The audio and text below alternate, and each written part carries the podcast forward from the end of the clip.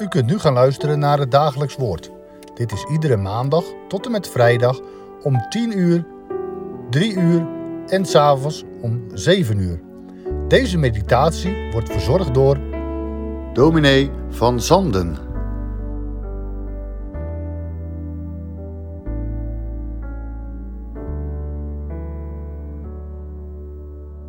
In onze doorgaande lezing van Handelingen 13 zijn we aangekomen bij de versen 43 tot en met 47.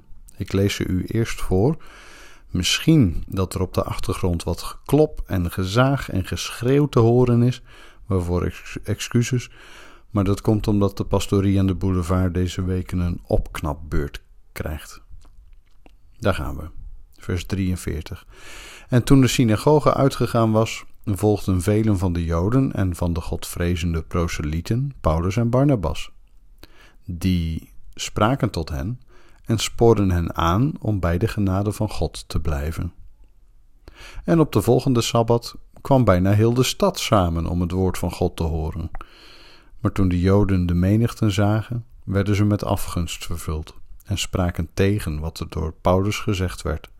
Ze spraken niet alleen tegen, maar lasterden ook. Maar Paulus en Barnabas zeiden vrijmoedig: het was nodig dat het woord Gods eerst tot u gesproken zou worden, maar aangezien u het verwerpt en u zelf het eeuwige leven niet waard oordeelt, zie, wij wenden ons tot de heidenen. Zo immers heeft de Heere ons geboden: Ik heb u tot een licht voor de heidenen gesteld, opdat u tot zaligheid zou zijn tot aan het uiterste van de aarde. Het was voor het eerst geweest dat Paulus was komen preken in Antiochië en dat was goed in de smaak gevallen. Na, na afloop van de dienst komen er heel wat mensen op hem af die hem vragen of hij niet nog eens terug wil komen. Het was ook wel een mooi preekje geweest. Paulus had weliswaar voor de vuist weggesproken, maar alles zat erin: Bijbels onderwijs, een bemoediging, een vermaning. En de kern van de boodschap was heel duidelijk. Namelijk dat als een mens zalig wordt, dat dat niet zal wezen om wat die mens zelf zoal kan en wil, maar dat dat zal wezen uit vrije gunst die eeuwig hem bewoog.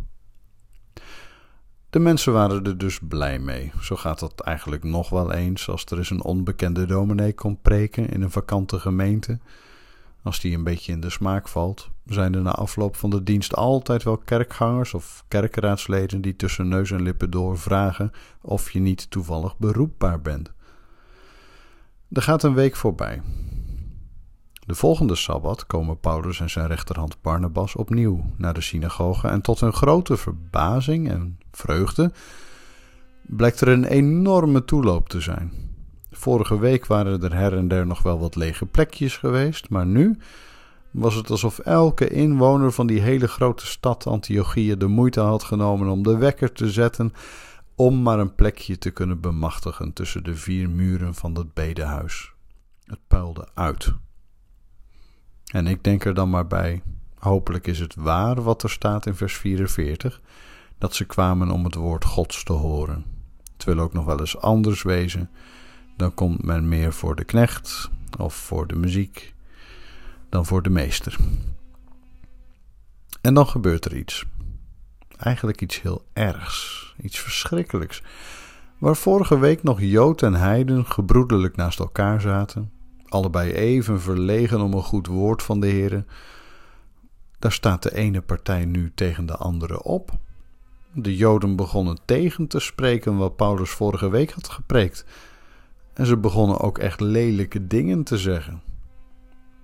Afgunst geeft Lucas er als oorzaak bij. Nijdigheid, zegt de Statenvertaling.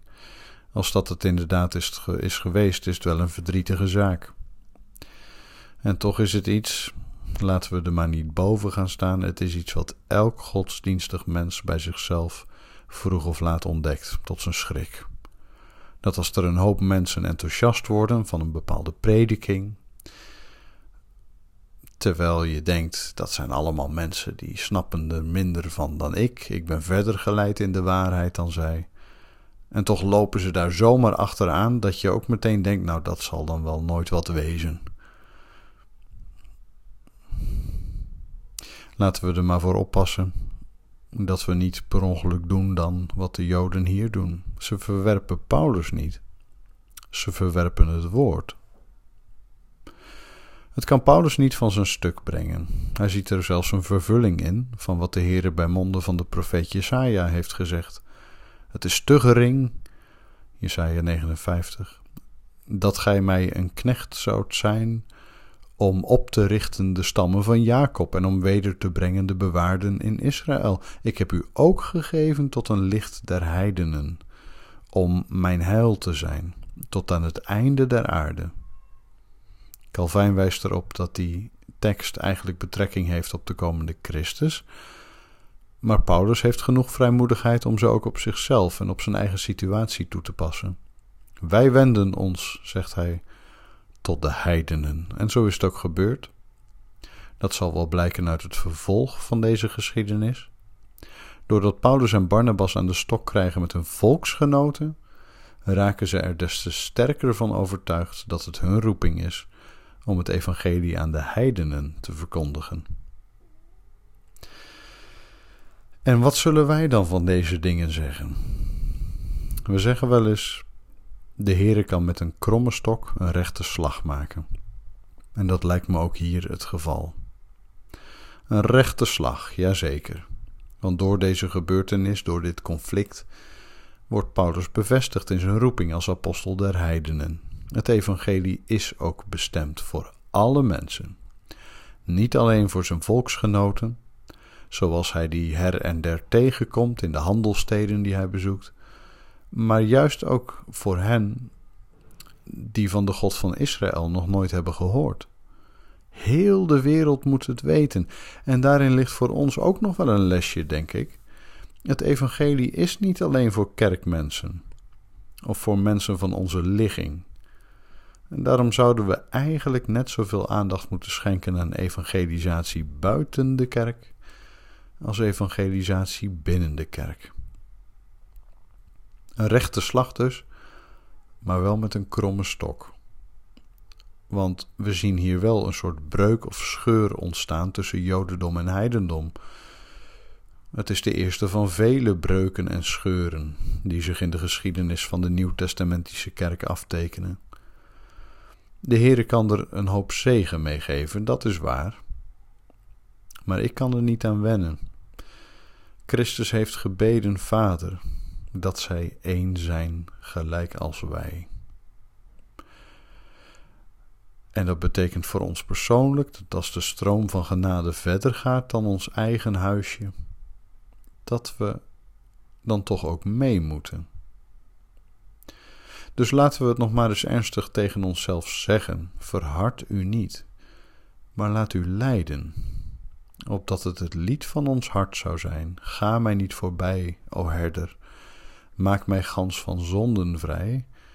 Vloeit de stroom van zegen verder, zegen anderen, maar ook mij.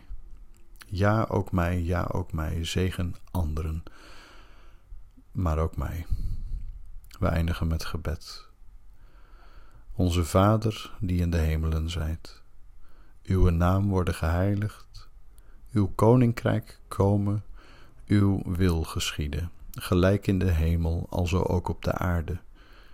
Geef ons heden ons dagelijks brood, en vergeef ons onze schulden, gelijk ook wij vergeven onze schuldenaren. En leid ons niet in verzoeking, maar verlos ons van de boze, want uw is het koninkrijk en de kracht en de heerlijkheid in der eeuwigheid. Amen.